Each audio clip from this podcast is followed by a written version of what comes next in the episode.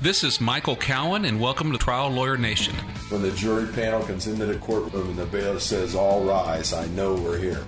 And it doesn't matter who they are, nobody should be above the law. A lot of us talk about that, but you actually done it.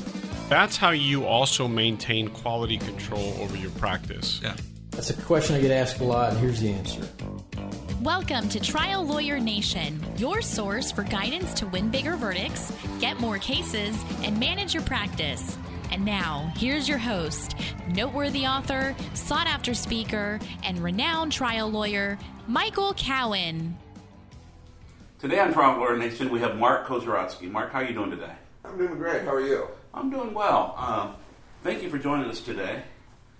Now, you've written a lot of, one more than two books, but you've written two books more recently uh, 30B6, Deposing Corporations, Organizations, and the Government, and you have one that just came out today, Deposition Obstruction Breaking Through.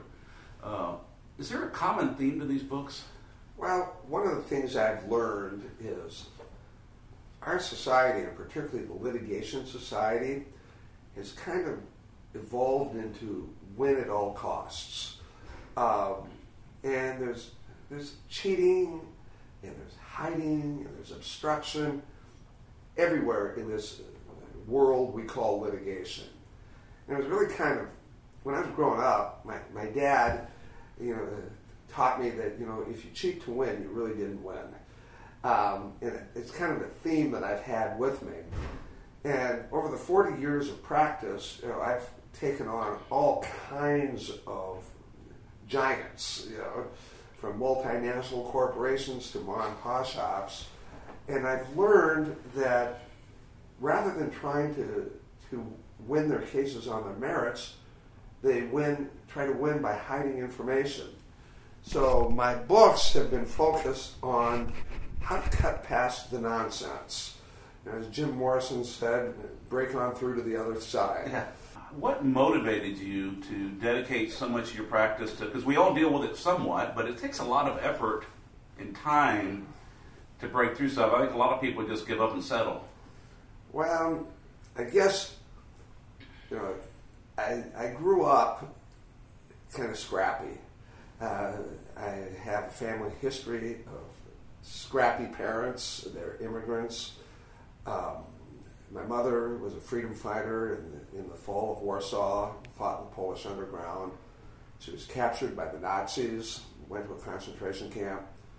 My father was a Polish soldier who got swept up by Stalin and went to a gulag in the north of the, north of the Arctic Circle. Wow. And um, and then they immigrated. You know, when they when they got out, they went to Italy. They went to school there, and then they came to the United States. And so, from birth, I was taught to stand up for principles. And, you know, we joke that I was I was genetically bred, you know, Yeah. to, to be a, a street fighter. And so, you know, from when I was in sports, you know, I was scrappy. But then when I got into the practice of law, um, I had to view it, you know, from an, another angle. And a lot of great mentors along the way at these conventions took me under their wing and shared things with me. And I started studying and learning how to use the rules to win legally without cheating. And I can go home at night feeling a lot better. Yeah. And the practice of law is a lot less stressful if you know the rules of engagement.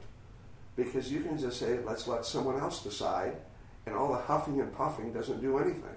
What did you do, I guess, to learn the tools that you needed to, to break through and, and you know use the rules to get to the truth? Well, it started by having my backside handed to me many times. um, one of the, the sayings I teach my children is Dad has got a lot of wisdom. And wisdom is what you get when you didn't get what you wanted. and um, so a lot of it was trial and error because there weren't people who really dug into the law. Back then, they used to say, I don't do legal research. I'm a trial lawyer. Well, I learned that that's a good way to lose cases because the best football players, the best basketball players are the ones who know the rules and they know how to use them. And so I started studying through a lot of the AAJ programs, and then I got involved in the faculty, uh, and then ended up teaching with programs with all kinds of organizations, and learning more and more. And the more I learned, um, the more I realized this isn't that hard. If you play by the rules, you can force the other side to play by the rules. So, what are some of the techniques you've learned? Uh, first of all, to, to to figure out when are they actually hiding something from you. I just start with the premise that they are. Okay.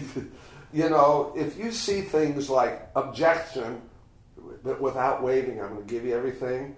That really is code for saying, I'm going to give you everything that doesn't hurt us. Um, when people use qualifiers in their answers in a deposition, uh, that means they're hiding things. So, what we've learned and what I've learned, and I've developed techniques on this, I've written about in the 30B6 book, um, is we first want to gather the universe of information that's publicly available. And my God, you know, you can find anything on the internet. I found out that it was colder in Minnesota yesterday than it was on Mars. Wow. You know, it, it was. Um, nice to be in Miami lately. yeah. And so there's lots of things you can find, uh, and then you got, and then you got to actually read it and study it, and then see how the known information comes together. Then you start seeing what makes sense. You know, they call it common sense, but you know, you really do. Does this story make sense? And I try to find out does our story make sense? Does the other guy's story make sense? From there, then we start thinking about what is the universe of information out there that our adversaries would have. They could be documents, they could be other testimony, electronically stored information. Uh, I learned this in a civil rights case 30 years ago that the key to the case was electronic. And I, I get that information first because then you can control people with the documents. It is amazing what uh, what you find when you dig. We had a case recently where the driver, the truck driver, was texting and driving when he hit our client, mm-hmm. uh, and he had had a prior uh, write up for texting and, and, driving. And they said, "Well, how did that happen?" Well, we have a drive, we have like a cam system that when certain decelerations happen, right. and I hit a pothole and I happen to have it in my thing, right, and that was their story. And so we compelled the video, and what he was doing is he was on his phone. The in the middle lane, the left lane got a left green arrow and started going forward so they can turn left. He sees that out of the corner of his eye. He goes forward, hits the car in front of him. So he actually had a prior crash. The, the two videos, their crash and our crash look identical. Uh, but had we just accepted their story, it would have been why I hit a pothole. I was disciplined. I, you know. Yeah, you know, I'm. I'm not going to say everybody's a liar.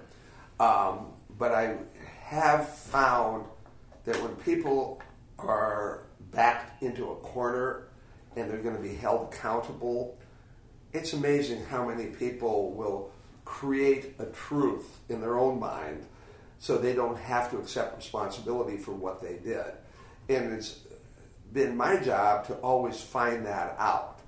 And typically, what we find is we always want to find out what happened we want to find out why it happened because the why is the critical part.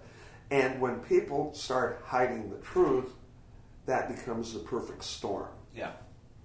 And, and why is so important because when the jury understands why they did wrong, then they understand what they need to do to fix it. Exactly. That's because what happens is everybody makes mistakes. And we live in a society where they say, well, stuff happens. So, um, you know, we're not, you know, we're not going to just drag someone in the courtroom in there. But if we structure this as what it really is, that someone has made some conscious decisions. They made a conscious decision to fudge on their medical records. They make a conscious decision to understaff nursing home. They make a conscious decision to make a trucking company driver drive longer hours or without training that decision making puts everybody else at risk. And what happens is, if the juries understand that, then they're motivated to follow the law to hold the wrongdoers accountable. So, what are some of the tools you use then when you know you've got a, an inkling that they're hiding something from you? What are some of the tools you use to discover that and to break through and get it? Well, uh, the, the vast majority of the my adversaries are institutions, and since they're institutions, I can use Rule 30b-6, which is a deposition by designation. You know, rather than saying I want to depose Joe, I want to depose the the corporation or the organization or the partnership or the government and say, you, you pick whoever you want. I don't care. I want to know this information. And I tell them what I want to know. And through that, I can craft concepts to um, force them to disclose information. But before we do that, I got to force the disclosure of, of, their electronic information or their documents um, or their histories because they're not going to be forthright in telling us. Then once we do that, I have to deal with the games that the, the litigators do. You know, the, the litigators are the, the, people who want to hide evidence. You know, there's a big difference between a trial lawyer and a litigator. Right. A trial lawyer wants to tell a story. A litigator wants to hide evidence. Um, and so I use tools to extract that with through depositions, and there's a whole series of different kinds of depositions we can talk about if you want. I would love to. Yeah, that's because uh, one challenge I, I face, and I've gone back and forth between trying to compel all the documents before I do any depositions, or get what I can and then take a deposition so that I have some evidence because it's hard to go. They don't tell necessarily. The lawyer in the courtroom is not necessarily lying to the judge when he says, "As far as I know, these things don't exist," because they haven't told him. Right. He might not have asked, but they haven't told him. Exactly. And so, when you're going there and you're asking the, a judge to compel something without proof that it actually exists, it can be tough. But then you take the deposition, you prove that it exists, then you've got to convince the judge to let you redepose somebody or depose somebody else. So what, what, how do you approach that? Michael, you're spot on on that. And I've actually evolved some new techniques in the last two years on, on that. Um, it, I find that despite the prohibitions of boilerplate objections, they're universal. You know, what's your name? Objection vague. You know, it's uh, so what we have now done, and this is going to be kind of a long answer, right? The um, we start with a lot of case analysis. I mean, we storyboard it. We we put all of our information in buckets of information, and then say what is it we're trying to accomplish. And we start with the assumption, and it's nothing but a theoretical assumption that one person could provide all information. We structure a, an outline of what that one person who knows 100% would tell us we work it and rework it, and then we identify what documents in electronically stored information would support any one of these principles. This is still case analysis. Then we create what would be a request for production.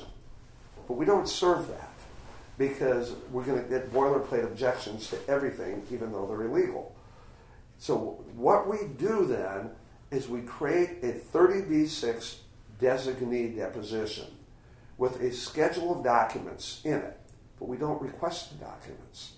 We say, we'd like someone to provide all information known to the organization about what documents exist in this category. What's the retention destruction policy? What is the purpose of these documents? That creates relevance. How are the documents uh, shared? So we can determine if these are legitimately confidential or not, is if there are no protections. And then the important part is where are they located, how are they organized, and what are all the available methods of search. We haven't asked for anything. All we're trying to do is create a record so that we can design the most proportional and efficient way to get it, the, the documents or the electronically stored information. And now what we've done is we've preempted all the boilerplate objections before we ask for them. And you don't get do you get any pushback that that's trying to do discovery on discovery or That's what it, it can't be discovery on discovery because we haven't asked for the documents yet. oh wow Uh, We're not asking for their search. So the discovery on discovery is tell us how you did this search. We're not asking that. We're saying what are the ways it could be searched for so we can ask the most economical way to do it. And what's beautiful about this is if you read the amendments, the 2015 amendments to the to the federal rules, to Rule 26, the big proportionality amendment, in the committee notes, the Rules Committee said this very thing I'm talking about is so well entrenched in our jurisprudence, it doesn't even have to be in the rule anymore. And, it's, and they talk in terms of custodial depositions to identify how to craft the search. And I talk about that in my book.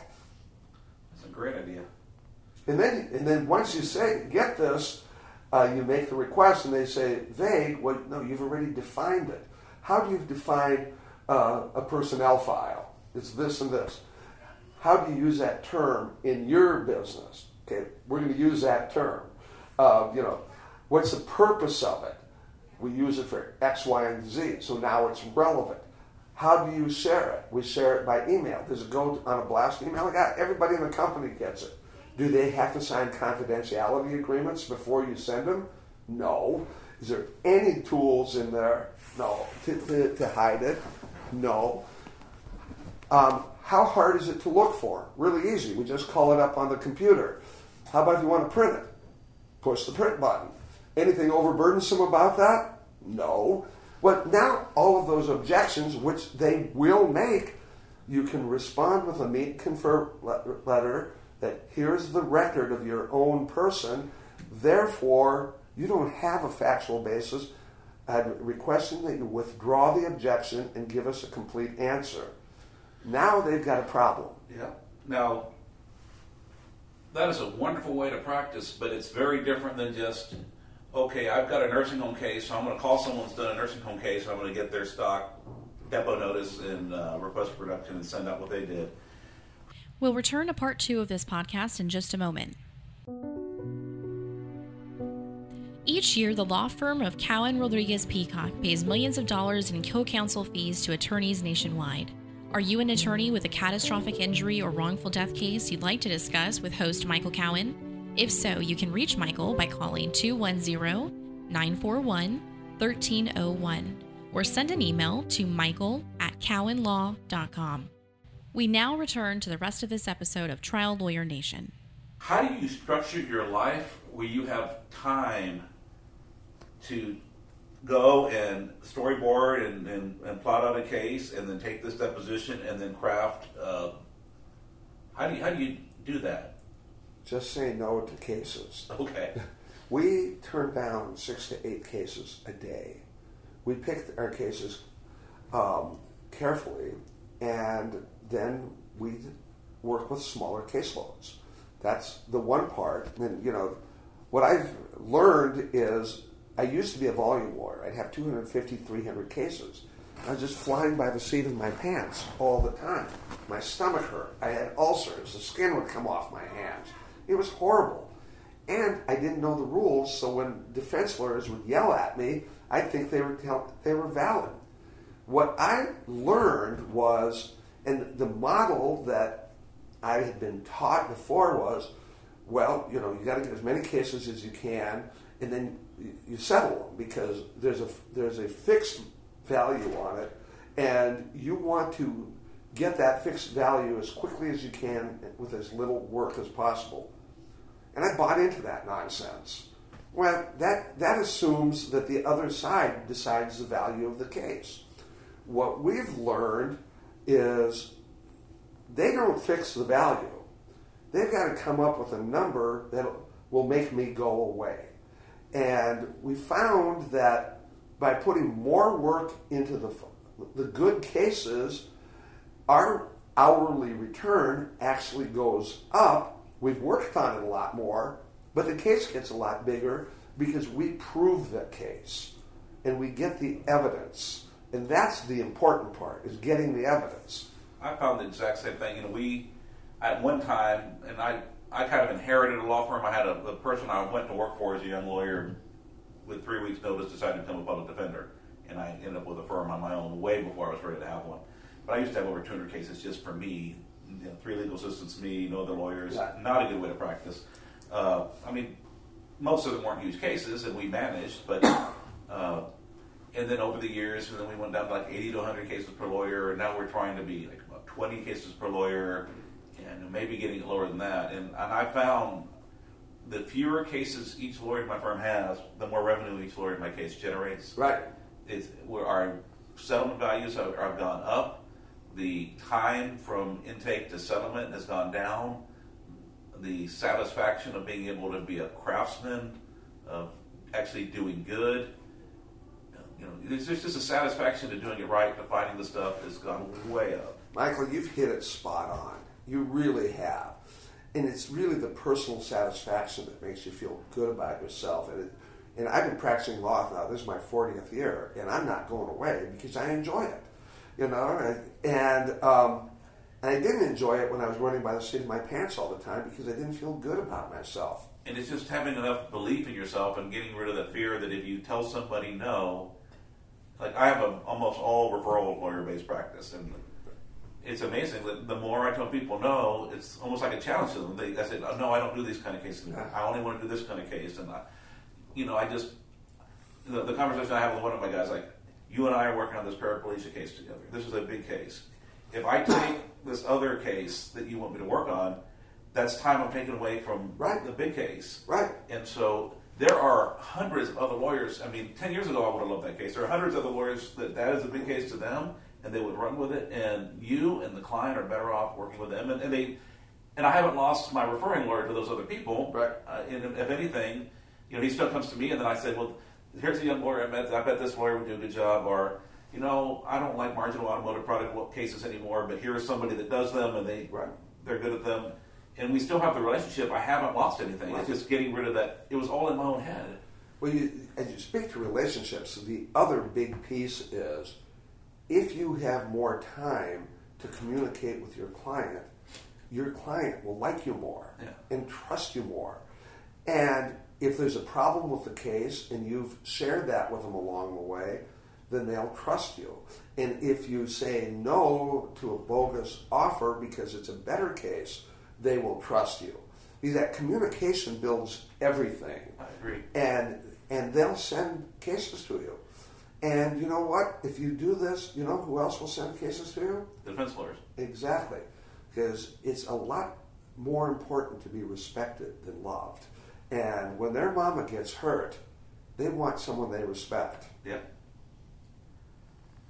One of the things you mentioned, I'm just kind of going back, is one of the things you do in your planning is storyboarding a case. And I don't know that all of our listeners have seen what storyboarding is. So, can you explain what, what is a storyboard a case? Well, the process is what you ultimately want to do is talk about um, what your story is going to be to the jury and how do you focus uh, the jury to um, consider the information that's important in your case.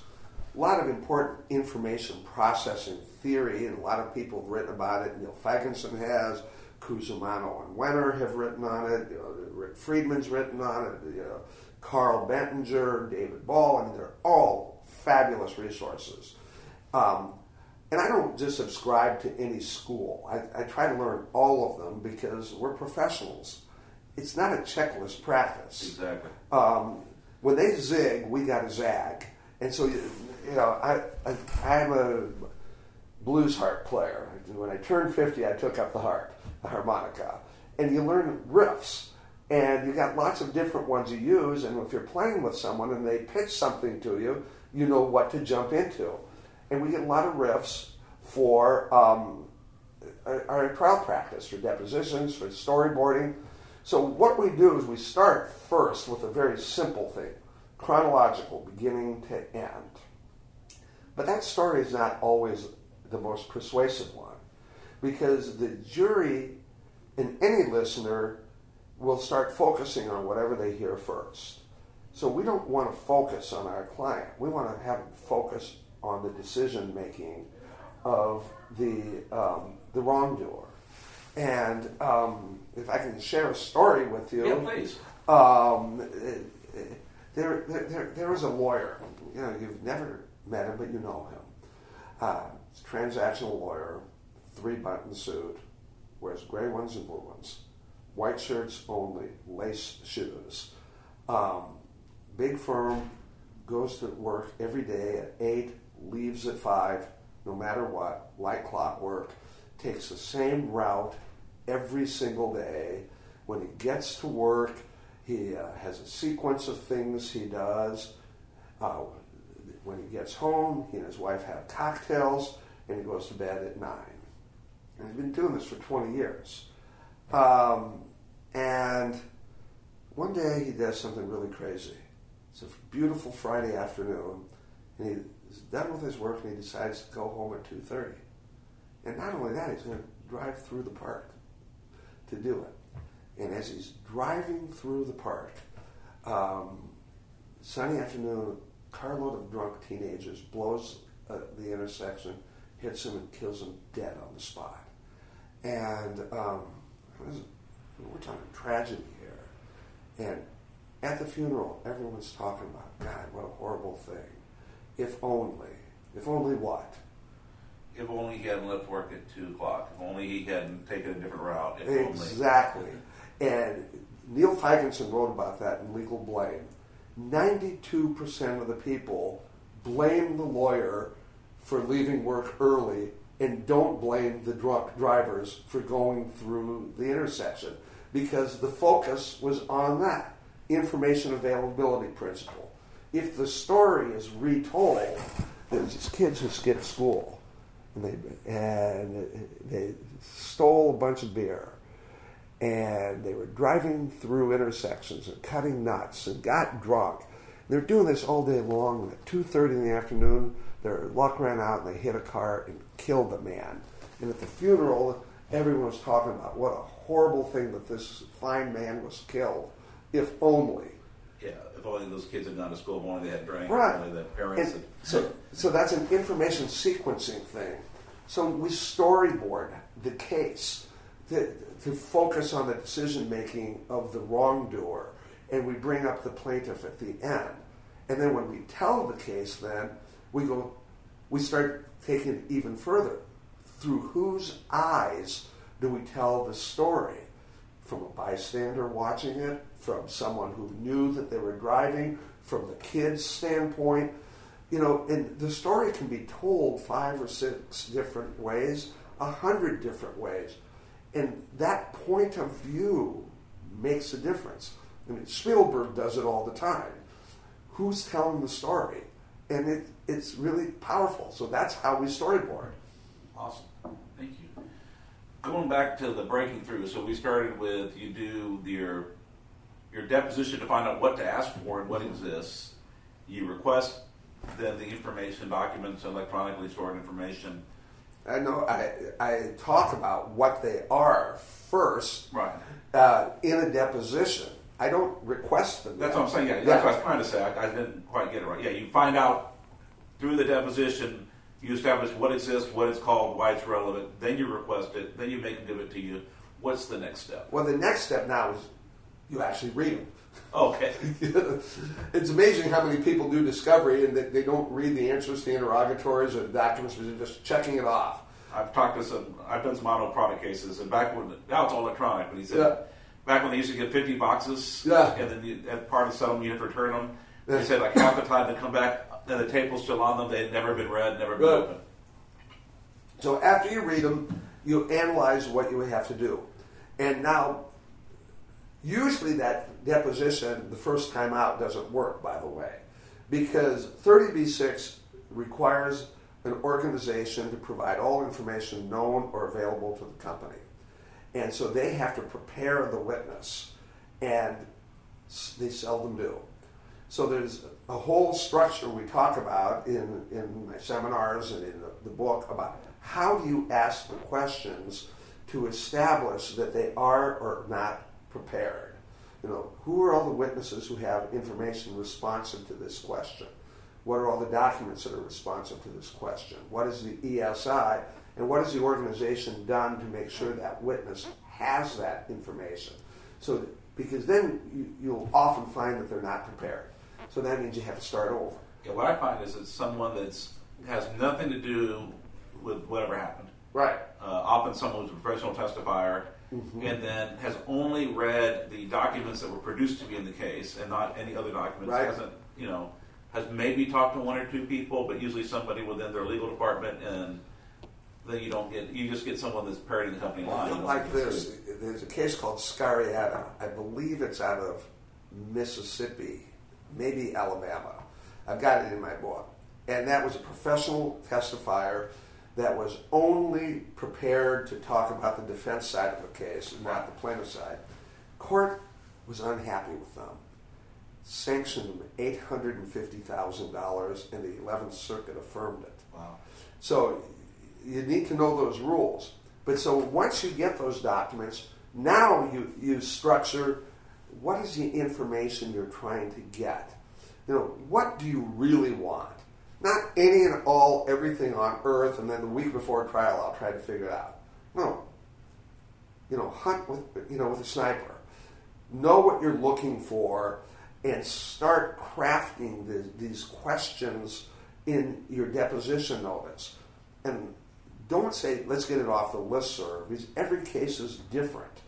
And what I find that sometimes we spend two, three, four days writing the notice for a four hour or seven hour deposition. But once you've thought it through, you get the stuff and you don't have as many depositions. And you have to ask the questions in a way to make sure that they've got the right person, which the cycle goes again. And you know, that's a two day seminar of everything you've got to do. But you can structure your questions to prove that they're not ready.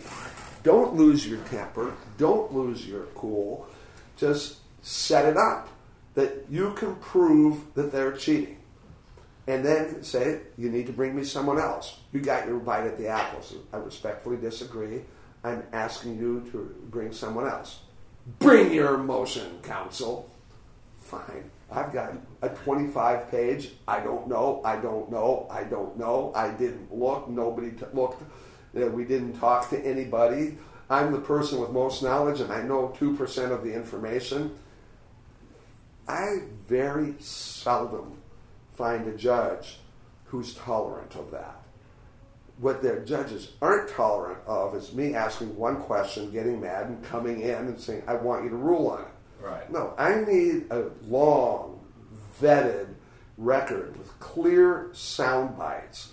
Did you look in this drawer? No. Did you look in this book? No. Did you talk? Who's in charge of it? Sally. Did you talk to Sally? No. Did anyone tell you what Sally would have to say? No.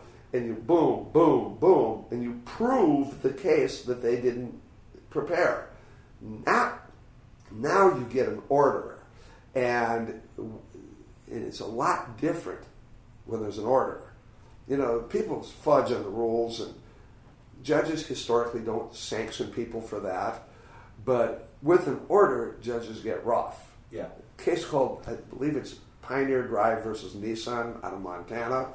The judge says, You don't follow my order, you go to jail. Wow. I like that case. Yeah, I, I do find the judges can. It's one thing when they're playing games with you. It's another thing when they're playing games with the judge. Well, you know, yeah, there was that case in Texas, the Fuqua case, where the judge had litigation ending sanctions for people not um, following the judge's order.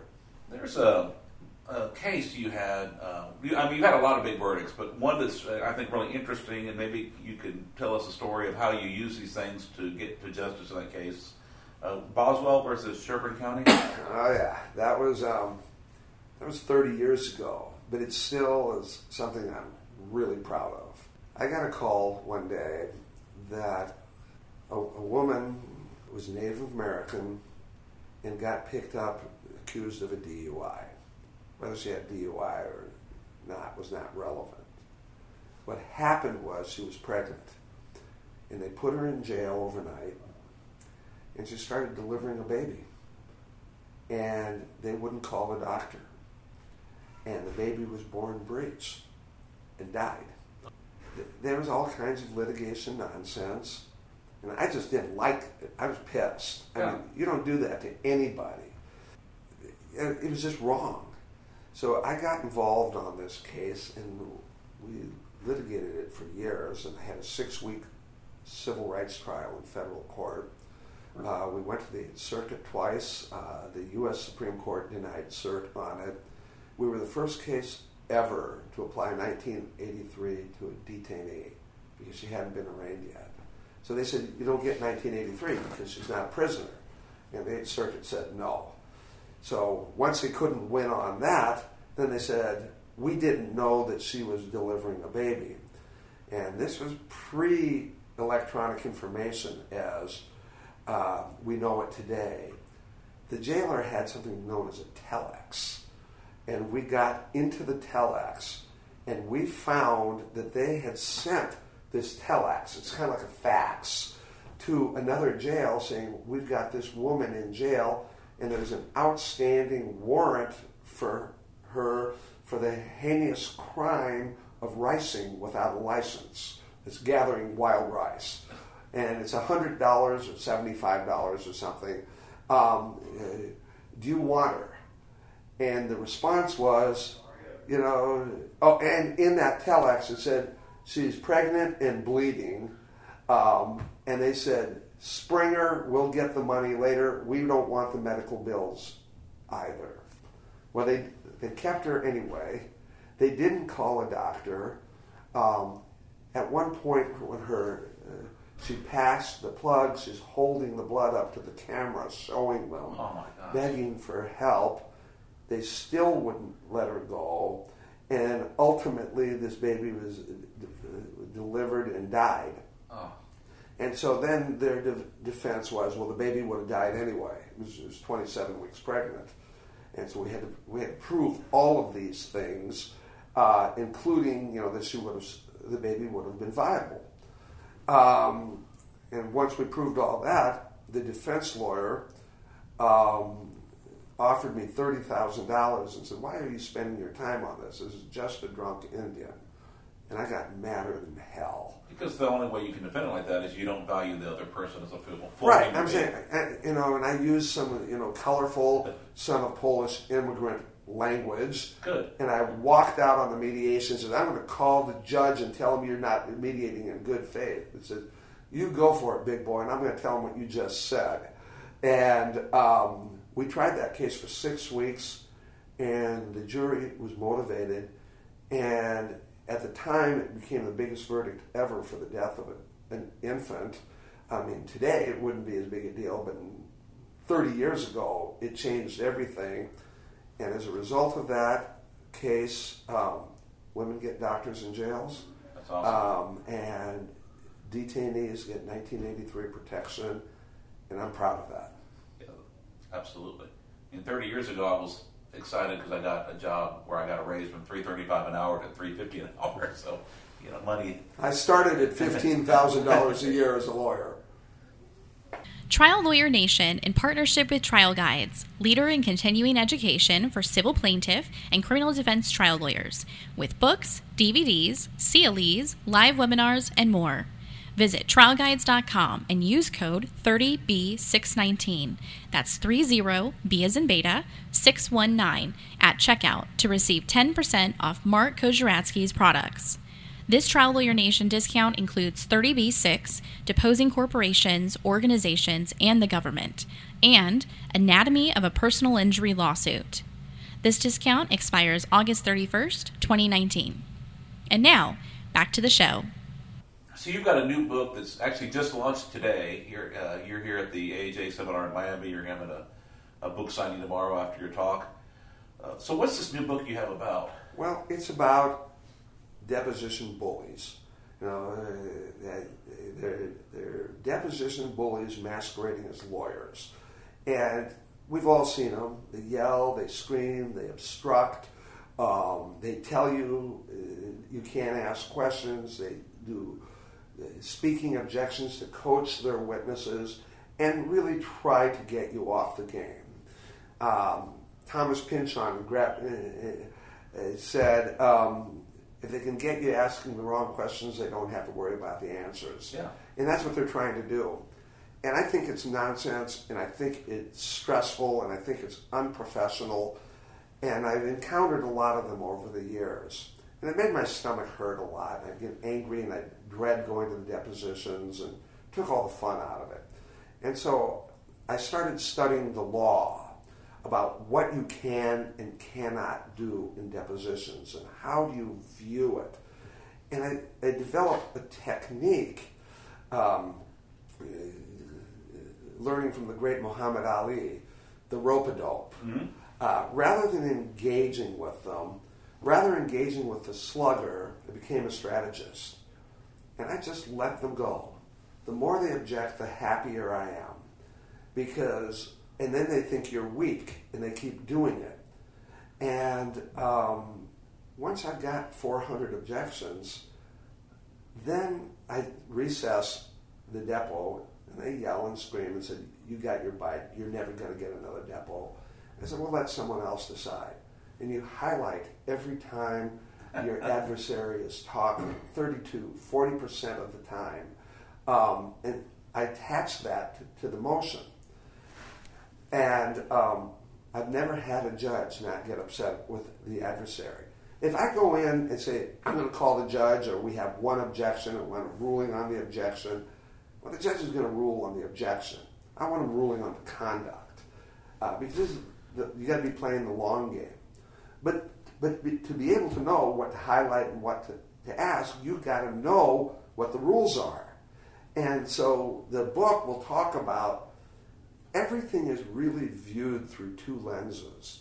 And it's really easy once you, you understand that. Lens number one can you do this in court in front of a judge and a jury? Can you just go up to the witnesses during uh, across uh, examination? and say, Don't answer that. I need to talk to you and whisper them in the air. Not a chance. Can you yell at your adversary in the courtroom? No. Can you say, we're taking a break because I need to tell them how to answer the question? No. You can't. If you can't do it in front of a judge and jury, you can't do it in the depot. So then, you know, you say, well, wait, what about objections? Um, well, there's a second lens. The second lens is, is it something that can be fixable? Uh, you hear form and foundation. Form is, is this the type of question that wouldn't be able to be asked in trial, and therefore you, it's an objection to it, you fix it? Or the, does a witness have the knowledge, Rule 602? Um, do they have the knowledge to say, I, I saw the car go, or uh, the car ran a red light. Objection foundation. Simple questions. Were you at the corner? Could you look at the intersection? Yes. Did you see what happened? Yes. Tell us what happened. It's fixable. And then the final thing is if someone's misbehaving, you say, please don't make suggestive comments in the presence of the witness. Boom. If you understand those two things, let them run and then show the judge. Yep. And whenever you get mad, you're just you're letting them win. That's right, because you can't get sucked into the vortex. They're trying to get you to ask the wrong questions or get off your mojo. And the more you stay cool, the more angry the bullies get. What we used to teach our kids uh, as, you know, you know, bullies in the schoolyard. Um, it's easy to be uh, tough. All you got to do is be stupid. The hard part is to be tough and stupid. Know when to stand up, when not. And if you know the rules of engagement, it's actually quite pleasant because you know that, yeah, he, they're being abusive right now, but you're Ali on the ropes for six rounds, taking the blows, and in round six, in the rumble of the jungle, with one punch, you got a knockout. And that's what you got. You, you take it to the judge, and you get a knockout. And if you have lawyers who do pro hac vice, and if they get an admonishment, you've just put them out of business because you can't get pro hac with an admonishment. The other thing is, if you don't do that, if you take the bait and you're raising your voice and you say things that you shouldn't have said because you're upset, I mean, not only does it take you out of your plan for the depot, but then the judge looks at, I have two lawyers that are acting like children. I just don't want to deal with either one of them. Exactly. And that's why you got to take the high ground. It works. Yeah, absolutely. You have a great quote on your Trial Guides website, uh, or the Trial Guides has like a, a page on you, and it's as my parents taught me, and I share with my own children. Look for and pursue the opportunities to do something meaningful and keep life exciting. Spot on. And my dad taught me that, and I really believe it. And it's in every aspect of your life. It's in your work. It's in your relationships. Um, it's how you deal with people. Do the, do things that you know are meaningful to you, and be exciting. And and don't be afraid of adventure. Don't be afraid.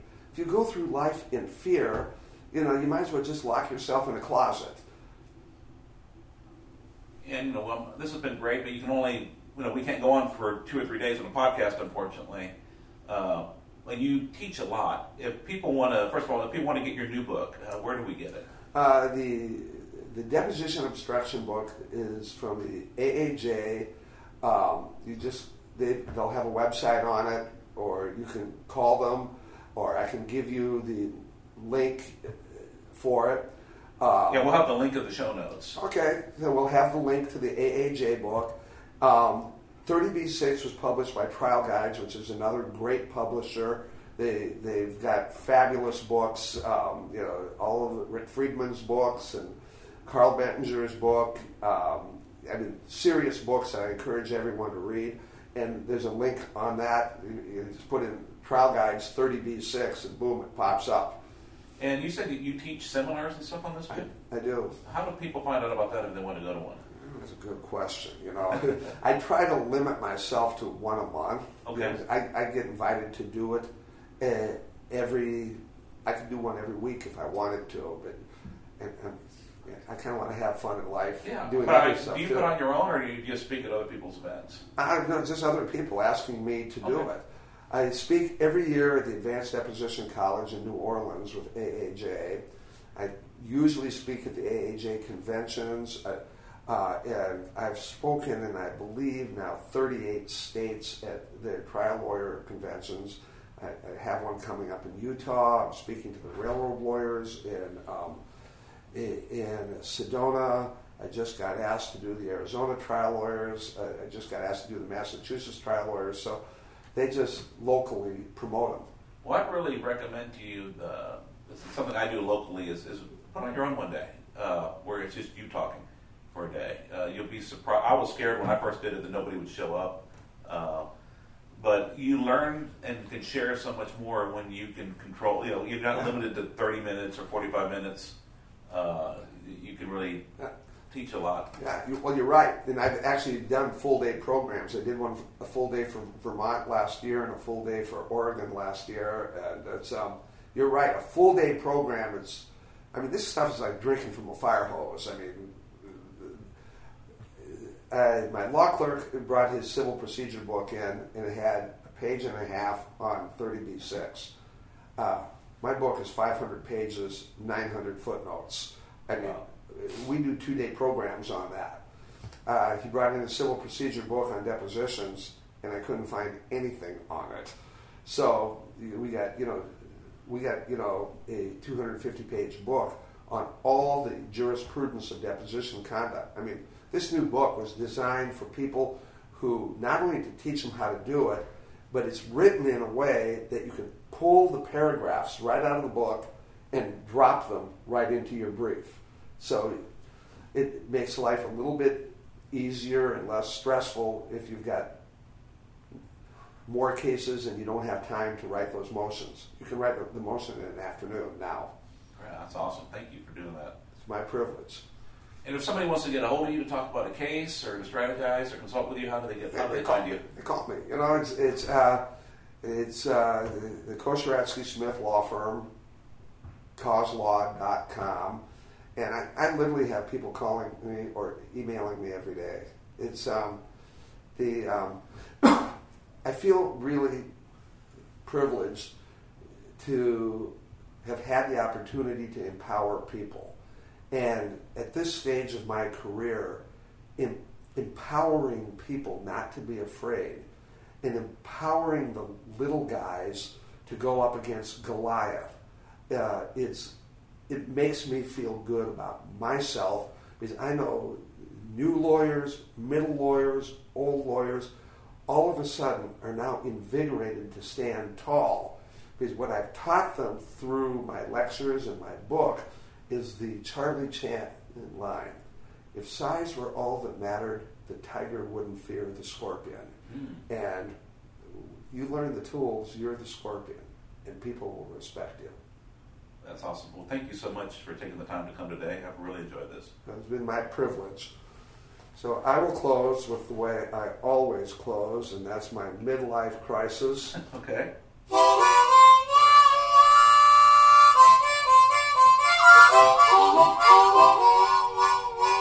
Thank you for having me. Thank you so much.